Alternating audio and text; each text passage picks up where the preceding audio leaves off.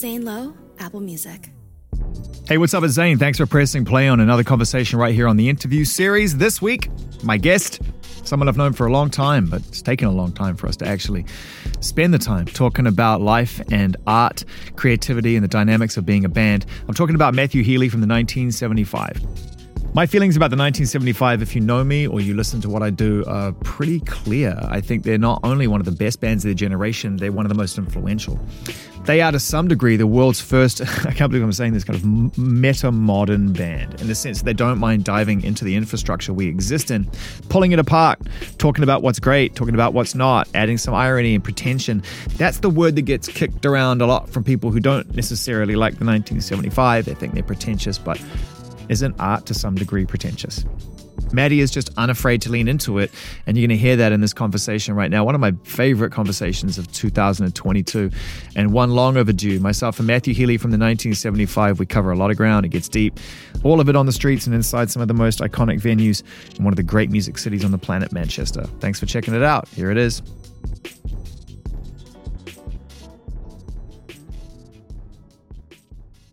Let's do it in Malibu, you said. Remember? I Let's do it wanted, a bit, I wanted a bit of realism, mate. It I'm wouldn't really be, glad. It wouldn't be Manchester if Oh, it I'm really wasn't, glad. wasn't pissing it down. It's really good to be back, actually. It's Manchester. It's It's, where it happens. It's where the good shit comes from, man. But the question is, if what is never happened, or what will be, ever, ever If if is isn't could fuck not off, fuck off. wow, this is my first time here, you know. The revelation of this is a fun room. This is a fun room I with the bleachers at the tiny. back. But that was like Wow. I saw that as a seated venue. Oh, you can't lose here. It was an amazing place. It's the smell that I always remember when I walk in these places. Did you ever go back to your first primary school? Oh my God, I've driven past it so many times. I never had the courage. No, I went into, for some reason, I went into my old primary school not long ago, and yeah, there's that smell, but it's the scale of it. It's like there's this relative scale where it feels like this is a, um, a set of the Deaf Institute, because it felt massive Yeah. when I played here, Yeah. and now it feels, uh, you know, like a, a, a faux remake of it. Yeah, it's almost like if you can imagine what your first gig should feel like, it, it is this place, which is why it's so sick.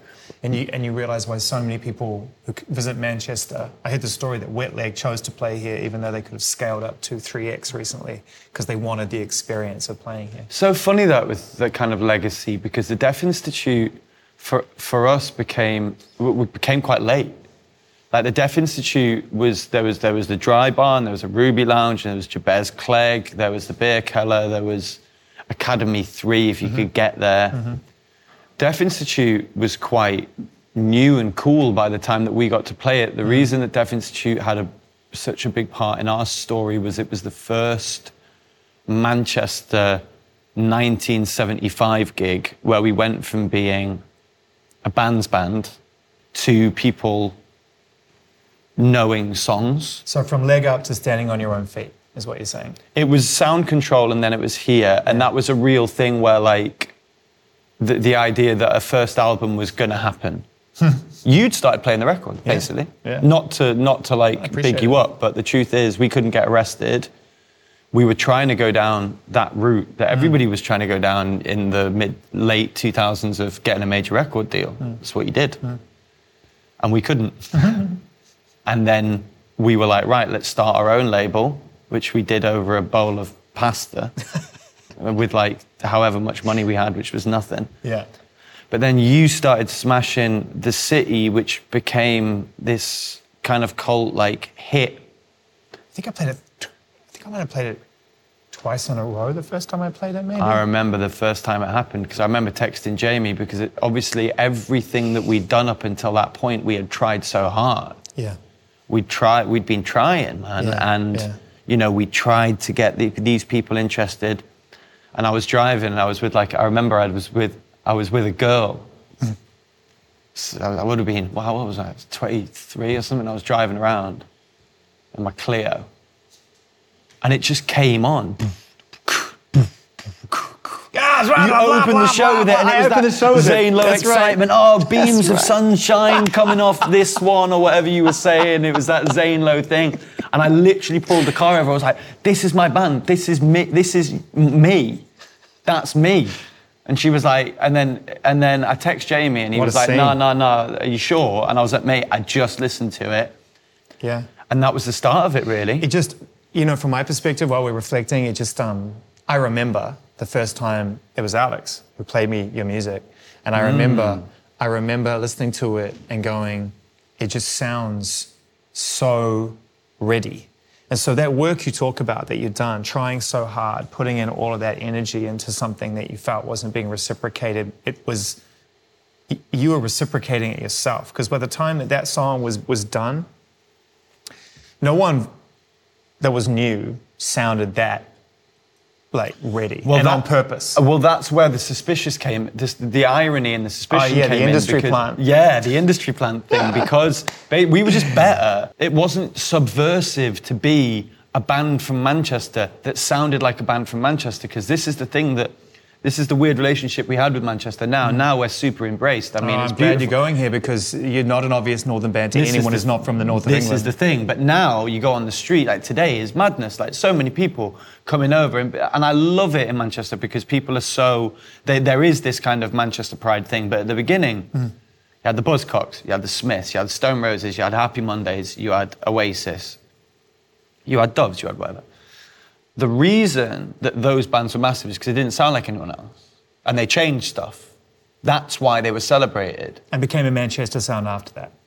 So after the, the Oasis, Yeah. the Manchester sound had Yeah. been so established Yeah. that people walking around dressing like Ian Brown in a parka were looking for the next rec- obviously recognizable thing. Mm. And I was a bit like, well, nah, we're the next Manchester band because we're we're as new as the, That's the, truly the fo- people talk were. about yeah people talk about following in the footsteps of giants or standing on the shoulder of them while we're talking about Yeah, Oasis. yeah, yeah. But um, you know, and I think I think where there's a where there's a, a confusion there is people feel like you know be influenced by that and and embellish it ever so slightly. No, what it means is like stand in their footsteps for a minute and then take footsteps of your own on that path to Don't greatness. like copy them. yeah, that's exactly it. Don't copy Yeah. other bands because it's been done better. Like, do you know what I mean? Like all that confusion when we headlined Reading when I said, "Who's Rage Against the Machine?" It was such a dumb way of phrasing it. I didn't mean it. I phrased it wrong. What I meant was, the, listen, I've had this conversation with you. I use Rage as an example of, a- of, Okay. a, of a band that I'm going to bring into context what we're talking about. All right. You can't really do rap rock credibly after Rage Against the Machine because they did it, they invented it, and they ended it. Hmm. Bands like Slow Slowdive, great, but My Bloody Valentine kind of started and ended something. Hmm. So origi- really. what you're saying is originality was always an essential part of the chemistry of this band. You wanted to be original. Nothing changes culture that isn't new. Nothing. Young people are always at the forefront of cultural change. That's always the idea. But that's always because the economy has supported that. There's always been environments for that to happen. Whereas now, young people, if they want to make art, a lot of them tend to have to make like quite homogenous art, whether it be like the the flat design for the internet startup or the this or the that. It's like there's not many generative, alternative scenes left because that- it- it- no, let's go on because. well, there's like four websites now. Like the internet used to be this like huge utopian, mental free source thing. Now it's four websites. If I if I wasn't um, encouraged by my surroundings, these places, if I wasn't like in a scene, I'm not calling myself a, scene, a genius. I am not calling myself a genius, but I'm saying You can't. You're not allowed. Exactly. But senius Yeah. is required for anybody, anybody to rise to the top. So when you live in a country like the United Kingdom at this point, you've never left, you've never relocated permanently, you've always come home. Um, and you and I lived here for a long time. And again, we, re, we, we reminisced and reflected a little bit on when I felt that the arts could could flourish and thrive. That's what we're talking about with regards to bands and art and artists everywhere. Every where you went, every town, every city, there were people playing all the time. Venues are closing down. People can't afford to do art wholesale. They have to find ways to compromise their art to survive. You live in the UK. This is the reality. It's the reality all over the world. And then you see the government coming in, and and, and especially during quarantine, the news travelled far and wide cutting out the funds for the arts, cutting down the opportunities for the arts. It's because they're Philistines. It's literally because they are Philistines. I'm not being, I'm not being um, terse on purpose. I'm saying that if you are the Minister of Culture, you should be able to fuck. And you should know who Aphex Twin is. Because some people are a person and then they hear Blue by Joni Mitchell, or they hear Bob Dylan, they hear whatever record it is, and they immediately become someone else. Your identity is they are transformed. The yes. Yes. If you've never felt yes. the transformative power of music or art, you're stuck then, in one place. Then you're not going to give it the reverence that it deserves. These people can't fuck. They don't know. They've got no source. They don't get it. The well, I- Billy Connolly said, Go your on. desire to be a politician yeah. should disqualify you from being able to be one. you know, yeah. it's it's a. I, I probably didn't deliver it in the way that he well, did. Well, you got to laugh in the cheap seats. I laugh in the cheap seats, but that's true. If you want to be a politician, you shouldn't be allowed. You should be forced to do it. That's so true. You should be forced to do it. It's so true. You should be really cool. You should find someone really, really cool. Yeah. And then be like, listen, we're giving you shitload of money. You're showing real promise here. We need you to go and salvage something. Yeah. Would you like, you're sick. Go and do, go and sort that out. I've always had the feeling, and I'd love you to talk about this, not something as obvious as a, a written plan or a synopsis of what was important and not important, but in your head, I feel like you map it out more than others. Yeah. I just do. Well, I'm I'm a fan first, so like I, I was obsessed with the culture for a start. Yeah. But also, yeah, I, I, you can think about it like like there being a plan, but it's considered in the way that a lot of people, when they're older, they try and journal and they do it for a little bit and they can't. Yeah. Most people that journal as an adult have been doing it since they were about 12 or 13. They yeah. don't really know why they do it. It's just it's ceremonial. It's part of their day. If they don't do it, yeah, they, they feel it. weird, yeah. right? That's the 1975 for me. Mm-hmm. So with journaling, elicits a, a certain amount of self-analysis. Where am I going? What have I been doing? What does where do I stand in the world? Mm. Now, I've been in the 1975 since I was 13. So 12 isn't a person. So all of my self analysis has been under the umbrella of what is the 1975? Who is the 1975. So, of course, I've projected and placed us in places in my it, it, like in the in, you know or I've been reflective mm. or or I've, I've thought yeah well this is what it's going to be but it's because it's my this is who I am that's why it was hard when we got like you know if you've been in a band for two years and you start at college and a major label comes along and says you're not good enough it's yeah. like oh the band isn't good enough Yep. If you start a band at 13 and it's your journals, and you're 20, you're not interesting enough. You're not good enough. You're not interesting. What you write about yourself and the world that you see is not to our taste. And brutal. And, exactly. And it and I was like, oh. And this is the thing as well. And by the way, that goes. Then you go one of two ways. History will tell you either go, all right, lads, I'm going to university. I'm doing something else in my life. Mm-hmm. Or you go, I like how this feels. There's some real fuck you here. Well, Manchester felt safe because what I managed to do was convince Hann and Ross's parents to let them go to Manchester and Salford Uni. You did? Yeah, I did. You did? Well, no, this is good. I, I tell I, the story as it is. Okay, I was very much like, trust me, right? Because this is the way you've got to think about it. right. This is the way because you know what I'm like. I know I can be like lofty and a bit like pretentious, No, but this you is know, beautiful. but you know that I'm actually like quite a Yeah, solid, you- down to earth And not guy. just do you know that, what I you mean? see it through, bro. right? I'm, I'm not actually like think I, I don't Yeah, actually yeah, think yeah, I'm yeah, in. yeah, yeah, yeah. But so I, what I have to do, right, is separate the words visionary and the word genius. Always get put next to each other, and they're super complementary words, right? Right. So I'm not gonna even consider. Let's take the word genius and throw it away. That's Right. not something I would ever regard myself as or want to. But let's just look. look Well, you're not at- allowed to. Other people get Exactly. Let's just look at the word visionary and re- remove the complementary element of it and think of an, as an objective thing. Yep. So there's certain people You saw it. who can who it- it's just the way some people are maths people. Yeah. Some people some people like see stuff. So it's not like I think about that much of what I'm doing. Yeah. All I'm really trying to do is just get out what I can see. So I'm I'm not a visionary, but it's it's a it's me catching up with whatever I'm seeing in my head. You know, I'm very much a daydreamer, and I think that so. I think that I was saying to them like, listen, I've got this thing in my head, and I know that this suit doesn't agree with it, and I know that this person doesn't agree with it. Yeah. But trust me, I'm younger than them, and culture's turning.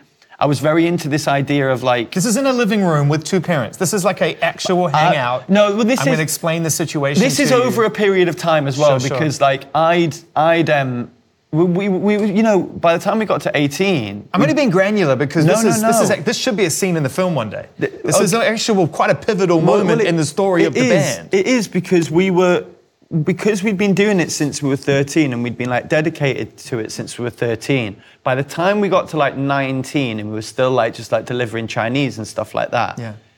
Our the some parents were a bit like, "What are you gonna do?" Yeah. I was like, "Let's convince everyone Yeah. that we should stay here so we can keep doing our thing," and we did. Um, and we kept kind of just like playing and doing shows, and it wasn't really going anywhere. Jamie, our manager, was was putting us on on, on tours with, with bands, and we were getting like a little bit of a following. Like who? Who'd you tour with? Who Toured with Little Comets. Yeah, I remember. Toured with Little Comets. We toured with One Night Only. Wow. Yeah, I know, right? Wow. Was it like yesterday when you played here? Does it feel like that? I know it's a weird, a weird question. You got to remember, this is like it's like you've got the early 2000s. You've got the iPhone. You've got the front camera on the iPhone Yeah, coming out. yeah. So stuff like the um, the synthesis of technology and social media and Tumblr and the emergence of all these things. So up there on that balcony, somebody had obviously got what is the new iPhone. Right. Horizontal, filmed the Filmed whole it. set, put it on YouTube. Right. Now that had never never happened to So- me. and it's up there still? It's still up there. We were just referencing it as a shot, and it's come. There we are. That's the shot. And it was just me playing here like that, and I'm here. hands here, Ross is there, and George is here, and um, and somebody played the whole set, and it still exists. Did you notice the camera at the time when you were on stage? Do you No, remember? no. This room was. This room was like electric that night. Like Yeah. it was. It was a real thing as well because also. We were playing stuff off our forthcoming album that Yeah. like wasn't out, Out. and like that was like a real. And like I said, you, YouTube is quite a new phenomena in the way that people were, uh, were discovering stuff. So um, we kind of, we really came through and were part of all of those big fluxes that happened culturally across the generation. It was yeah. transformative. New things were meeting hands and being used. Technology and art were truly combining. And it was a transformative era. And I think about timing a lot. And I wonder if you do. And I wonder if someone who ultimately grew up in, a, in the, well, you're, a, you're a Hacienda baby. Mm. You're born at the end of the 80s. So you were born into Manchester Real when, Manchester. when all that crazy culture and amazing shit, Yeah. the experience of art Yeah. was going on, and you, no one could film it. Most of it is not captured. exactly. And then obviously you lived through the '90s as a kid, And I was a witness to Britpop and a witness to all and this kind of tabloid culture Oh, yeah. in a house Yeah, yeah, where yeah. tabloid culture affected the dynamic of your family. Yeah, yeah, massively. Let's so. talk about that for a second because your relationship with attention is, I've always felt it's a bit love hate. It's a little bit like, I love it, but I hate it. I love it, but I hate it. It swings on a dime. Yeah. And I wonder whether some of that traces back to this kind of I mean, the tabloid culture in the 90s, for kids who are too young to know, and most of you watching this will be, was yeah. biblical. Yeah, yeah, beyond what you would uh, you would see nowadays. Biblical. It's industry Yeah. now. Back then, it was just straight fucking street terror. It seemed to me what was fascinating was that on paper you had all the ingredients. You had you came from a family that was already known by the tabloids, yet you were doing something different. You know, you can read the headline right now. It's like you know. Um, Denise Welch's son, bad boy, pop star, rock star, off rails, blah blah, yada Right. yada. Yeah, it's yeah, just yeah. perfect because it brings your family back into the swirl that they're out of. They made it out. Yeah. Now they're back in. You brought them back in. I think the truth is, though, is that quality over anything always, the truth kind of always out. So the fact of is that the 1975, how good we were, Yep. how definitive we were becoming in a culture at that time was so much bigger than than those ideas. Yeah, yeah. That the 1975 took off way before they could be like, he's whose son or Yeah, what? yeah, it was yeah, it was a yeah. completely different thing. No, it was almost like a light gotcha. It was almost like this king of credibility as far as the, their fans are concerned comes from this other background, and everyone was like, well, we're a new generation. We don't understand this painting that you're trying to present to Yeah, us. exactly. And also, to be honest with you, if you can draw me a clean line from how your mum knowing Curly Watts to having a number one album in America, like, I don't. I You really- don't need. I don't really know how that but it's, works. But it's it's it's tabloid culture. They, they don't, they're not looking for a clean line. They're No, looking no, for no, a- no, for sure. a Like, I ragged just, line. but this is the thing, that, and then you know what happens now is like there's this whole. Um, I made a joke that I drew the um, short straw in the, at the nepotism baby nursery. Uh, because there's so many like famous kids out there. The nepotism baby concept is interesting, though, isn't it? Because it seems to be something that people talk about when they're a little bit jealous It's socially fine. of what It's it is. fine. No, no, no, No one not. cares anymore. No, what I'm saying is right. I grew up Kardashians changed everything. well, let's. I'm not getting into that. Love, love everyone. Um, people grow up in cultures, right? Right. I grew up around artists. So when I was a kid, I was like, right, what does he do for a job? Right, he's an art. He makes art. What does he do? He's an actor. Right, okay. You just subconsciously take it in. If you grow up in a family of doctors, Yeah. there's not many nepotism doctors. right, right. Well, that we know about. dads. If you, a lot of the time, if your dad's a doctor, you're a doctor Right. because you grow up in the culture. Well, of yeah, a doc- okay, yeah, I'm with you, Do you know what I mean? So you. it's like that happens across the board. Same it's not page. just. So I grew up in art. Right. So I made art. It's it, it's not it's not like that complicated. What I became a witness to when I was a young person, or what you were talking about in the kind of fucking in this in the brutal landscape of the tabloid media Yeah. was people maintaining personas mediating this, mediating that, negotiating with this person, negotiating with that person. Yeah. By the time I got famous, I was already bored, mate. Like my mum had like won bit celebrity Big Brother. Like, like, like I'd I'd seen fame in every single form. So what started happening was I started getting interviewed, and then I started getting known for my interviews. But the only reason for that was was because I thought, you know what, if I'm gonna do this now, I, I'm just gonna have to ha- make it conversations and not lie, except that I'm going to say things that I'll want to apologize for, Yeah. make mistakes in public. Live in the moment. Just be real. Otherwise, you're gonna get stuck in your own head. I'll go mental. You'll go crazy. Because if I tried to maintain, I don't even know who I am. Yeah. So if I tried to construct a version of who I am Yeah. and then maintain that, Yeah. Every question's a nightmare. every question's a night, like I, I'd- I, I And would that- be terrified. Look, I'm surprised. You know, I, the last one of the last times I spoke to you, when quarantine kicked off, you were like, "I'm not going to do this again," Mm. and you didn't. And you didn't draw a distinction between me and you, or you and a few other people that you will talk to. You were like, "I'm not going to do this again," Mm. and then you were like, "I'm going to go do drive like I do," and I just felt like you were searching almost for a reset.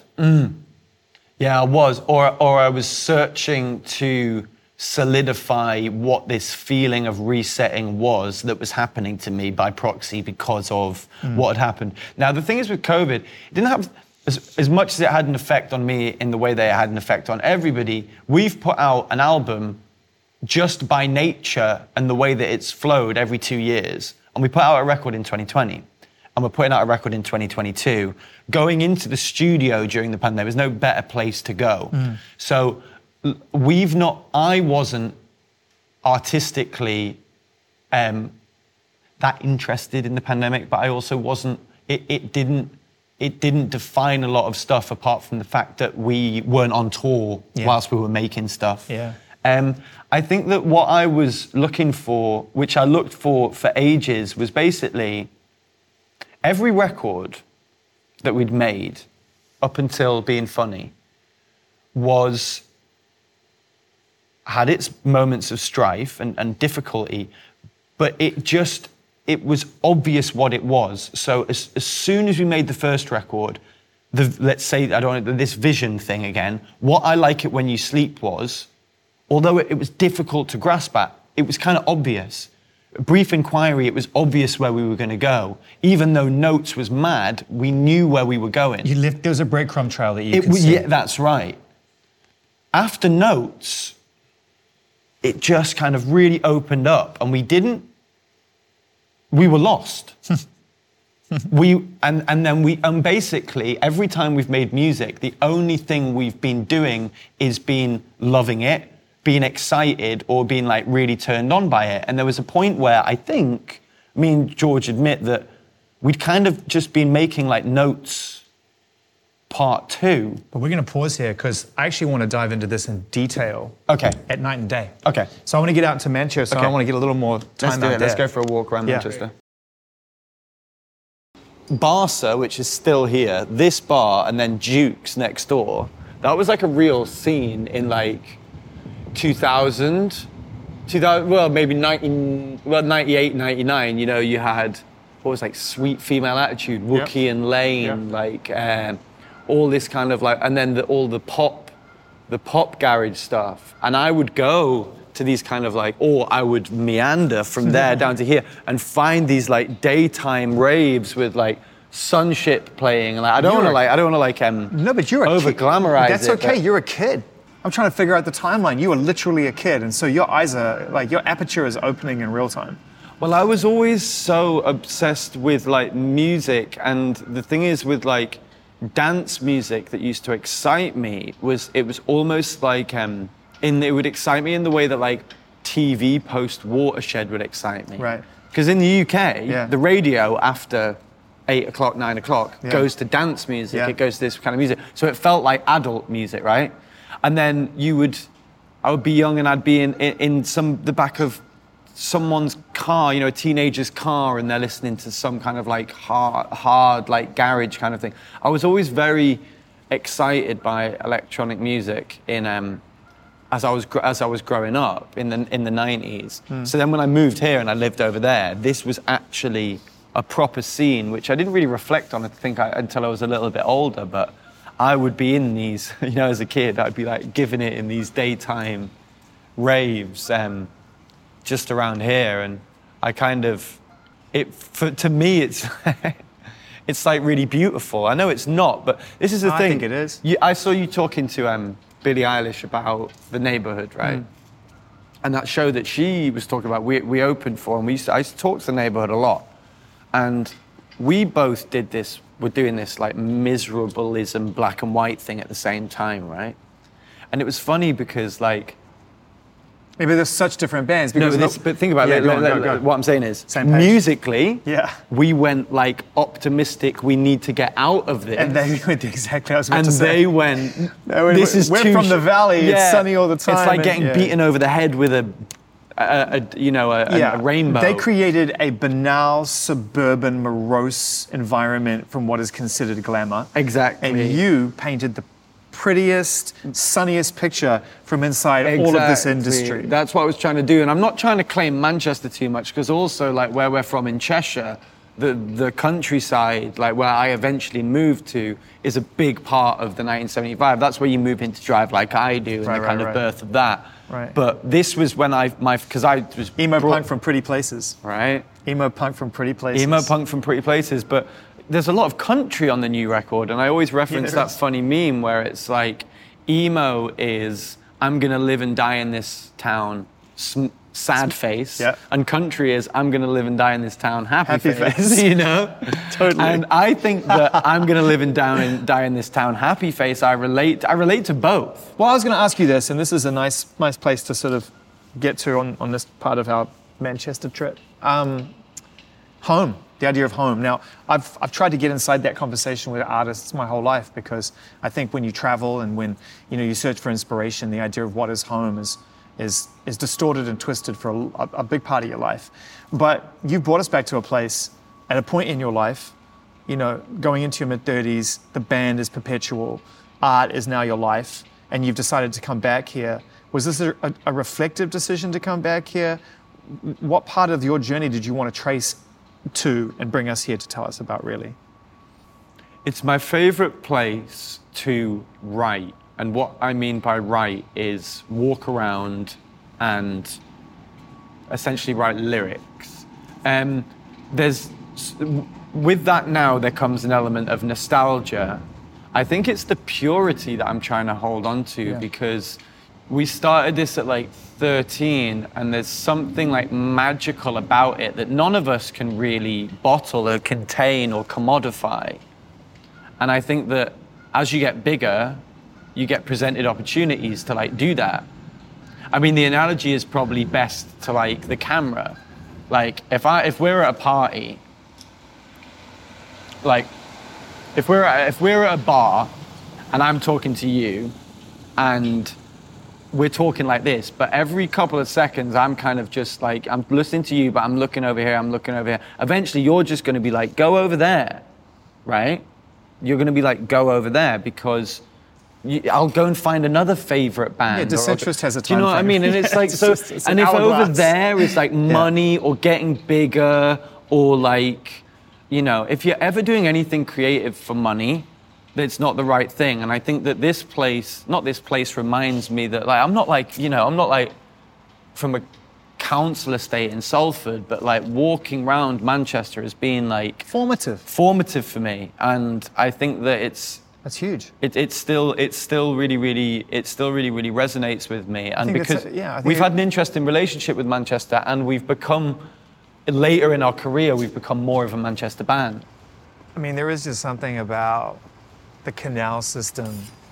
I remember when I first moved to the UK, I'd never seen anything like this, you know, a canal system. And the boats were almost like, is that like a theme park ride? Like, you actually, like, do people live on those? Like, Yeah, yeah, right. dude, that's industry. Mm, it's industry I need to avoid this mud Well, I'm the one in it's white bit shoes. singing in the rain I'm the one. the- Where did the country thing come from, by the way? the country thing comes from being from the north of England because I really resonate with. I've spent a lot of time in America, and the south of America is very similar in ways to the north of England. Right. It's underfunded, it has its own folk music, it has its own language, it has its own kind of political beliefs. Do you know what I mean? And there, I also, so I grew up in the northeast and then moved to the northwest. Now, the northeast has a lot of folk music.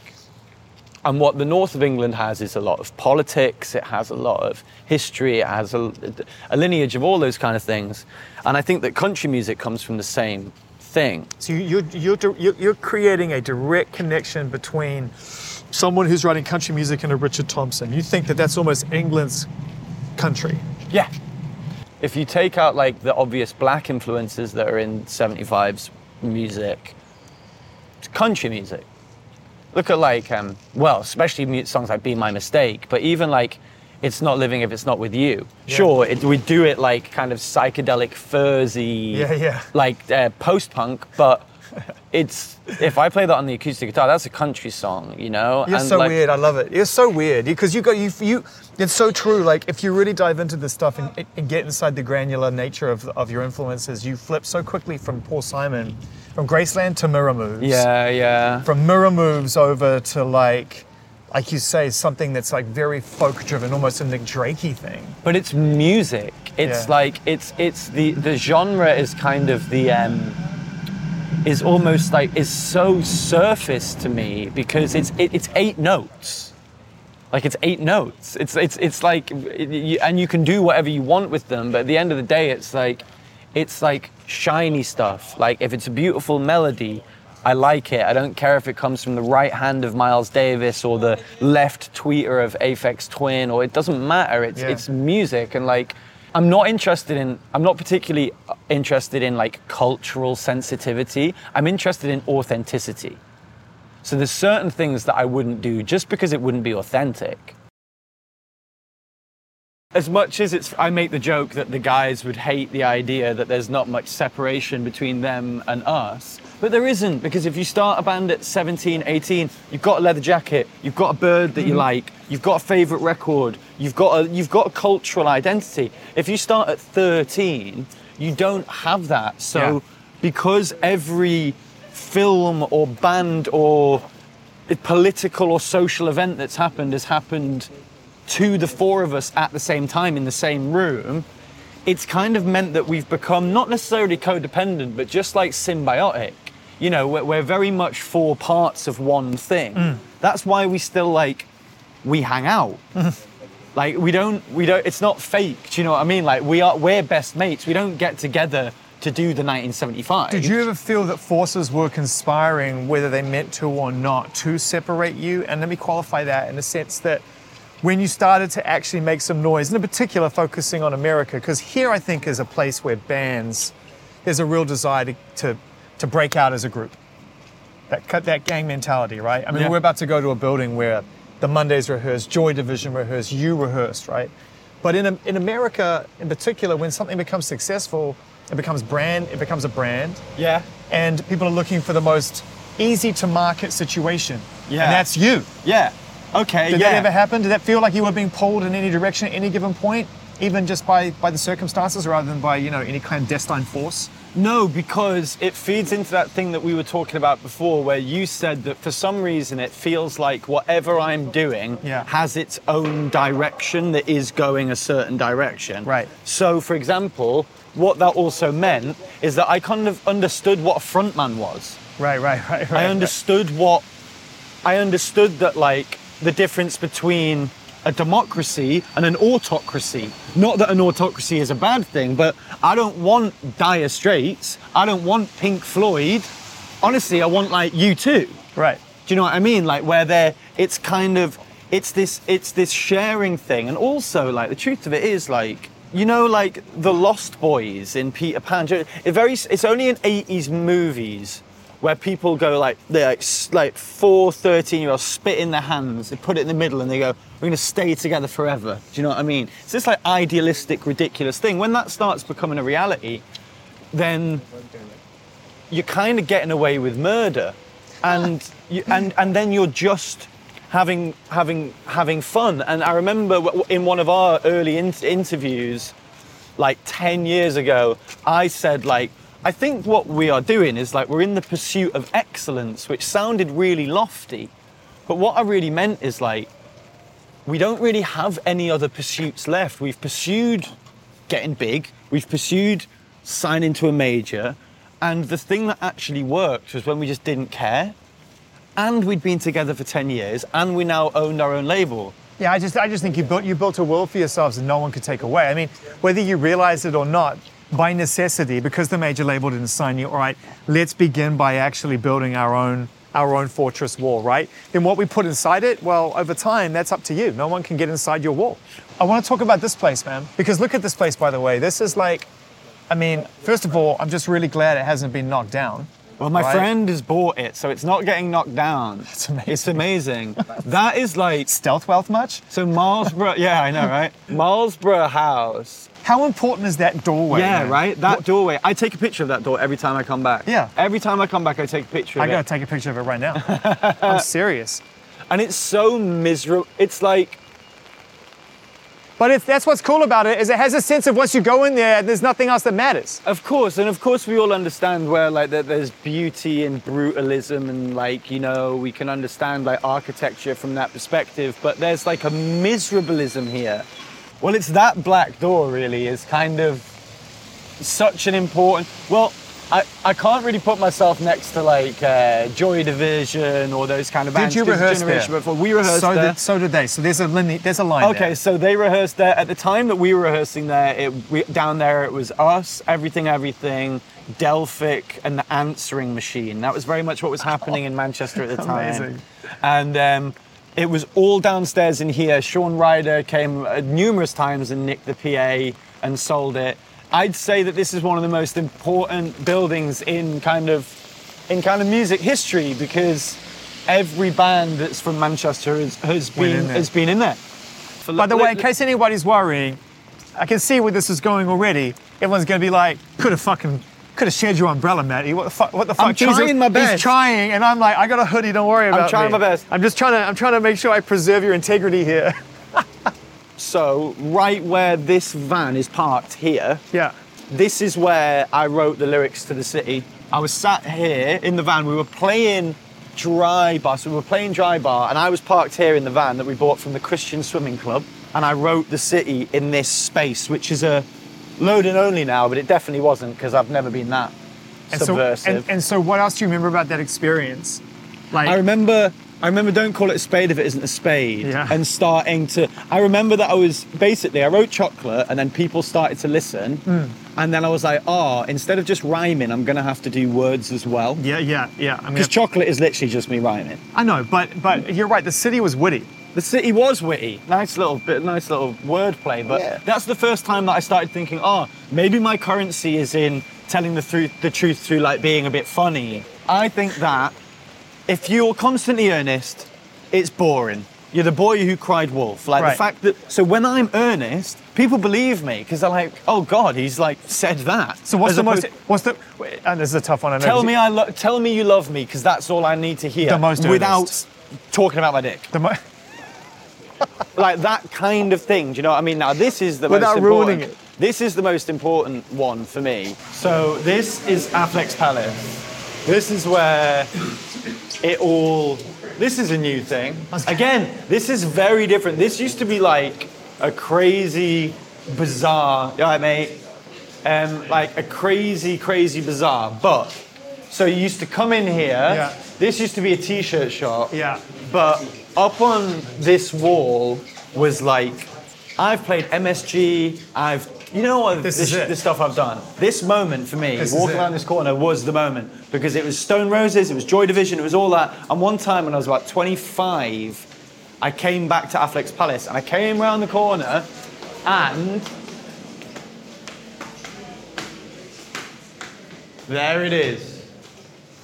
dude, it's, it's good. And that was the best moment. It's a good positioning It's the too, best bro. moment of my career. That was the best moment of my career. What year was this? What had you done? Well, Where this, would have, this is 2013. Wow. So, like, you know, that one there, that one there. But that was the, that was when I was like, okay, you've got Hacienda, you've got Smiths, you've got 75. I was like, that's that's what I'm happy with. The council are trying to shut down the night and day for a noise complaint. Yeah, and it's And been there for 30 It's plus been years. there, it's like moving to Leicester Square and then complaining about there being too many cinemas. yeah, yeah. It's been nice today, you know, for me to be back here. You know, I spent formative years of my life in the UK. I love the UK, you know. It's been really nice just to kind of see you walk the streets here and be appreciated. And it hasn't always been that way. You've taken your fair amount of shots. Oh yeah, yeah, for real. Um, but you know, the truth will always out. It's weird doing this with you, man. You know, like I came kind of after John Peel. Like you were the tastemaker for my for my generation. So to like be reflective and walk around and talk about me, like yeah, it's great. It's great, but it's all part of one thing. It's it's um, it, it's been nice for me as well. I mean, I came back quite a lot when I was writing being funny when I was um, when I was finalizing lyrics. I spent a lot of time walking around. If you don't have a whole camera crew, you don't draw as much attention. Yeah. But um, but still, Different time as well. I think everybody was pretty focused on the micro then. Mm. Um, that was a real indication to me that things are getting back to whatever the new normal is. The fact that people aren't just looking straight ahead mm. or in their own direction. They're actually willing to notice somebody else across the street. Oh, that's Matthew Healy. Mm. and then not not thinking about the kind of Oh, do I those go and weird say hi? social boundaries. Yeah yeah, yeah, That's what I mean. It's been really nice to kind of see the whole human experience happen. But it makes it makes total sense, and I think that the reflection of your lyrics, drawing people back towards you, it, it, it, it's all with purpose. You've written an album that is inclusive, and it's it's self-reflective in a very honest way. I feel like in a weird way, this is my observation of your words at this point in your life, is that before you've been writing inside the room, Yeah. trying to reflect what it feels like to be one of that crowd. Yeah. This album feels to me like you're actually, and you're still doing that, but you're looking more back at the crowd and seeing how it affects people in a different way. If you look at like our show, hmm. like our last show, it's like a like an Adam Curtis documentary. It's like like words hmm. and I'm at the front and I'm telling you, and there's this 22 track record and it's a big like construct. And every like, movement felt a little existential. Times, yeah, ex- existential, but quite deliberate. Yeah. This record, we wanted to let people be a witness to something a bit more. So the last album was going to see Transformers at the IMAX. This is like going to see a play that maybe you'll be like, should I go to the bathroom right now? It's maybe a bit awkward. Oh, it makes total sense now because you know? as soon as the piano comes in, which is obviously the LCD reference that all my friends reference, which is, I know, very knowing and it's beautiful and no one's going to ever hate on that sound. So it comes in, it almost does feel like the house lights have just gone down and that's the first thing you get. It is very much like that. It starts and it ends and it happens.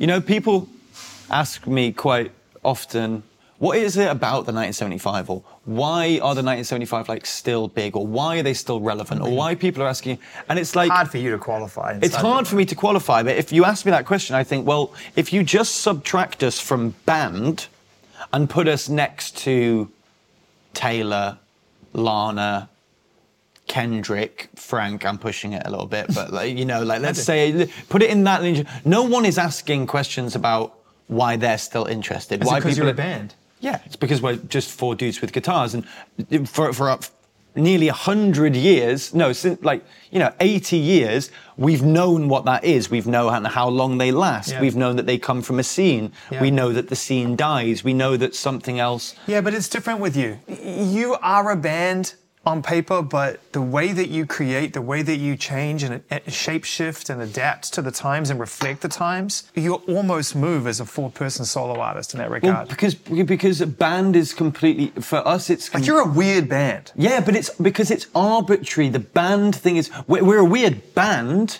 I'm not a weird artist. No.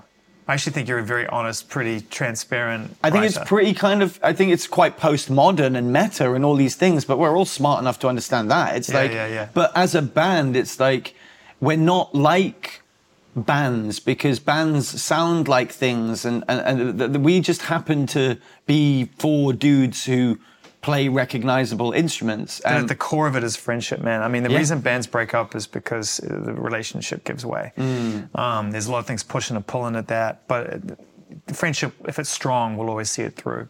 I, I really don't ever get a feeling that you guys have actually ever had your backs against the wall in terms of your friendship, ever. No. Now, that is rare. That has to be acknowledged. Yeah, and that's not something I can mean- particularly comment on or take credit for. Like we hang out, like we're best mates. It's like, like I said, it's not that So, wait, we, are you saying you split everything fairly as a band? we have done up until this album, and hmm. then the guys changed it. Yeah. So, and we- we're totally open to talk about everything. So it's always been known that me and George are predominantly the main songwriters, but we've essentially split all of the songwriting money equally. Amazing. uh, up, unt- up until being funny because it's not just about my ability to write songs, it's the environment that is nurtured for me to do that. So, like, if there was ego or resentment or anything else going on, I wouldn't be able to do my job in the 1975. I have to also qualify what you're saying because anybody who's still stuck on that comment about I don't do things for money, which was in the New York Times recently, which is a great piece, by the way, Joe. But um, anything that was, anyone who takes anything from that, you don't split your writing percentages evenly if you're if you if you're bullshitting. Like that is a serious line in the sand, and has been before anybody questioned that. and what happened was basically. Rare, by the way. Well, t and then as an example of how mature our relationship has got, is that we never spoke about that. We never said why we were doing that. It's just what we were going to do. We'd lived, we'd, we'd, we'd slept on each, literally slept on each other's laps for 10 years. And what? I'm going to take more money than Ross? Because it's working out. Because I'm, because I, Yeah, yeah, whatever it is, what it who is. Yeah. cares? Why Yeah, would I do that? It's my boy. Yeah, yeah, yeah. You know, and also like, you know, like when there's four of you and two people start saying, you go like, whatever. Do you know Yeah, what I mean? yeah. Whereas if there was four of them and it was just me and Ross, Yeah. Ross would be ready regardless of What what's was the going story at Glastonbury? some guy had This is started. your first ever Glastonbury. So Glastonbury. first ever Glastonbury, and somebody was like throwing cans, and you know, someone's drunk or whatever. But then this one guy started standing on cans and turning them into like ninja Death Stars, and he's throwing these things at my head. That's fucked up. Anyway, Ross catches him doing it. By the time I noticed, Ross had lobbed himself over the barrier and was now scrapping with this guy. Now, this isn't to say, oh, we're lads from Manchester and we like a fight. We're not fight. We're not. But we're you soft lads are from, a- you are a we little are a bit. bit, but we're soft lads from Cheshire who love art. Really, is what we are. But but the truth is, is that we bound together, and we like. It sounds silly, like we would die for. Like if someone like pulled a gun it would be who gets in the way first. Do you know what I mean? We're not like there's nothing. God, it almost makes me a bit sad. Like that, that there's nothing else like that in my life. Got a bit emotional then. Oh, it's nice to recognize I don't have. um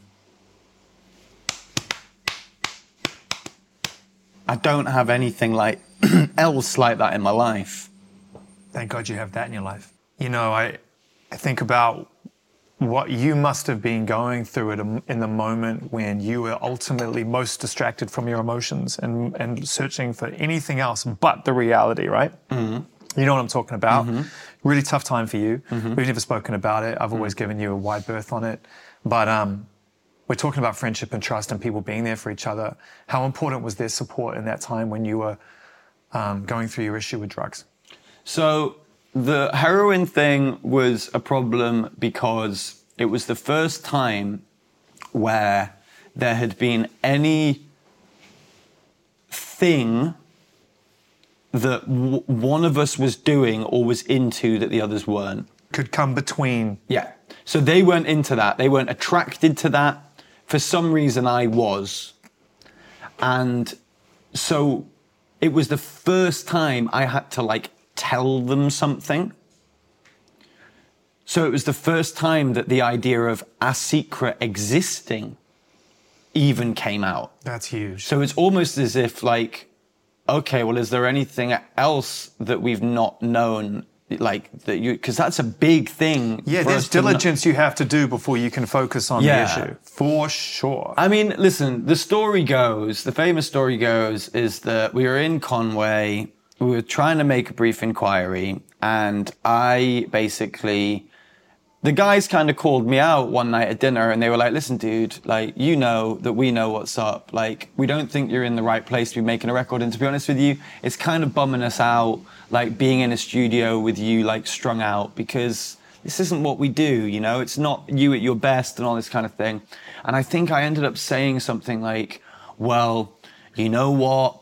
Fucking, I've got, you got, it, it's, it's hard to be me. If you want me, this is me. This is how I cope. Everyone's gonna have to deal with this shit. I'd never, it never gets to like fuck you or anything like that. Yeah, but I yeah, was like, yeah. no, you need to, re- you need to respect my drug addiction.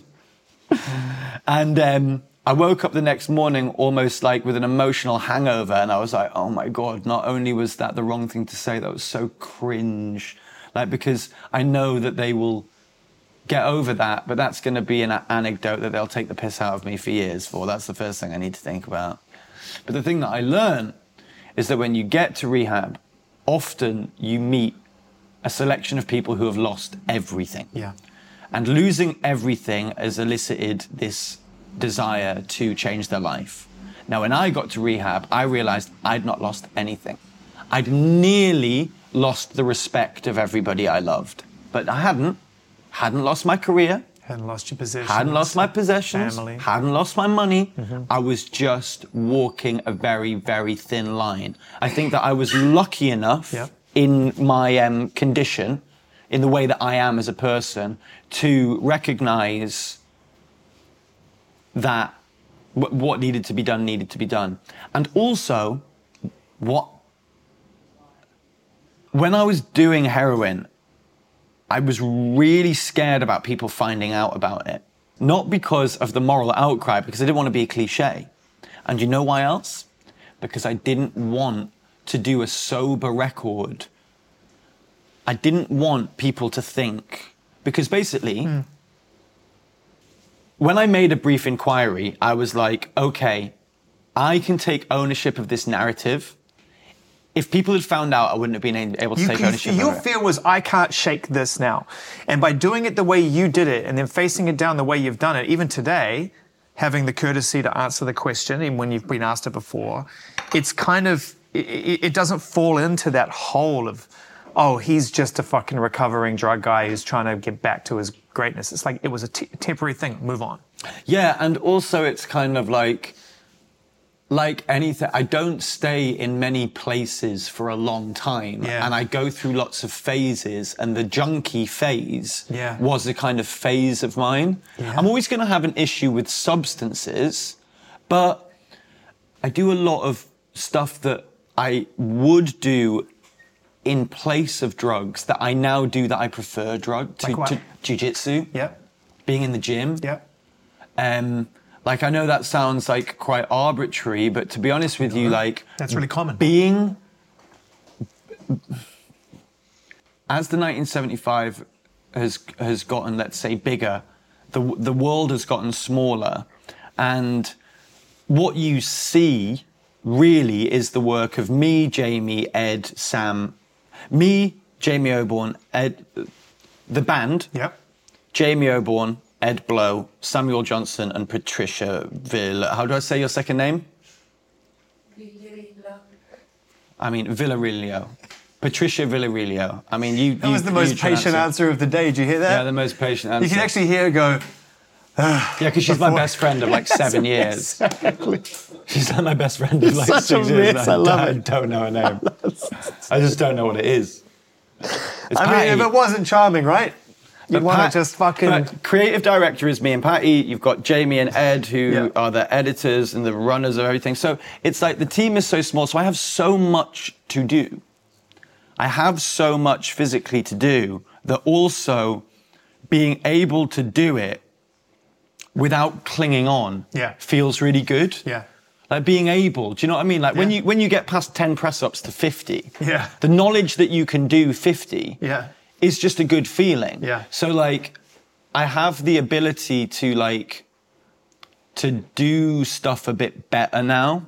Like I think that everything I did was in I mean I'm 33, I'm not old, but like everything I did was completely in the like the bloom of pure youth. Do you know what I mean? The way I moved, the way I And how- you wear, and you wore it and still wear it really well. But I think I can speak for everybody.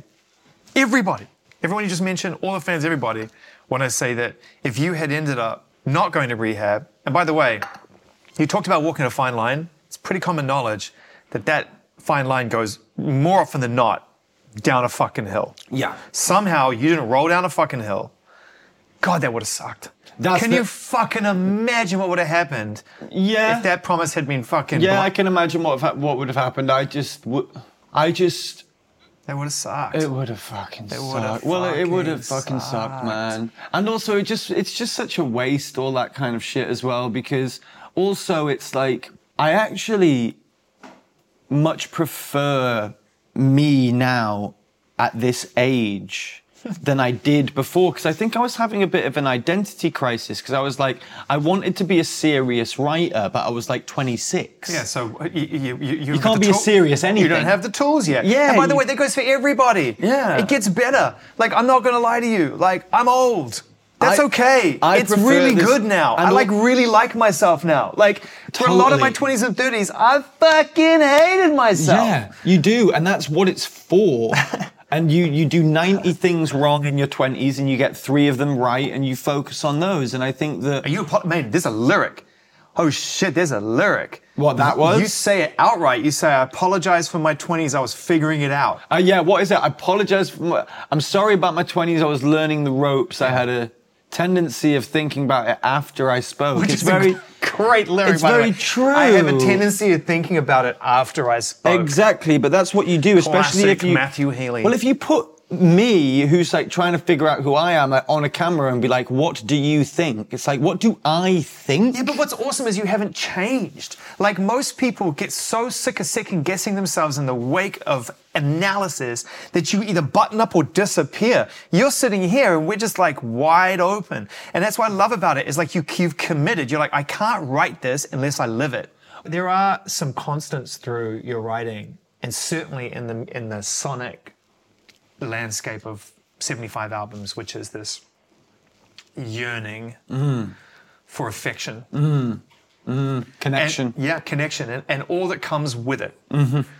Um, hope, disappointment, love, heartache, boys, girls, love, lust, Smoking. smoking, drinking, posturing, the real thing. Yeah. It, it's all there.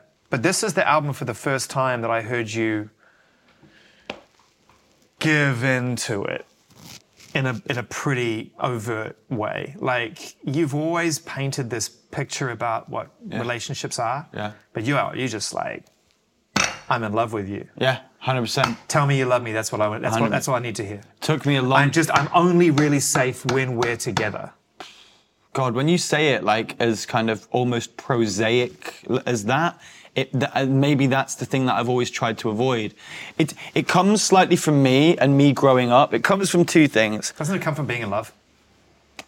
It does come from being in love, but it comes from different experiences of being in love. And it also comes from Hann and George being sat at the desk and me doing the typical 1975 thing where we have this beautiful sugar pop thing that we know is so It's glorious. Yeah, yeah.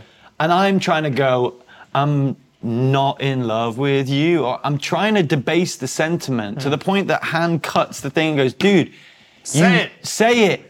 Write a song about I love you. You've written enough songs about how you don't like this or this is what you discover. If you're impelled to write a song about this, be in the moment. It's always the quiet ones, eh?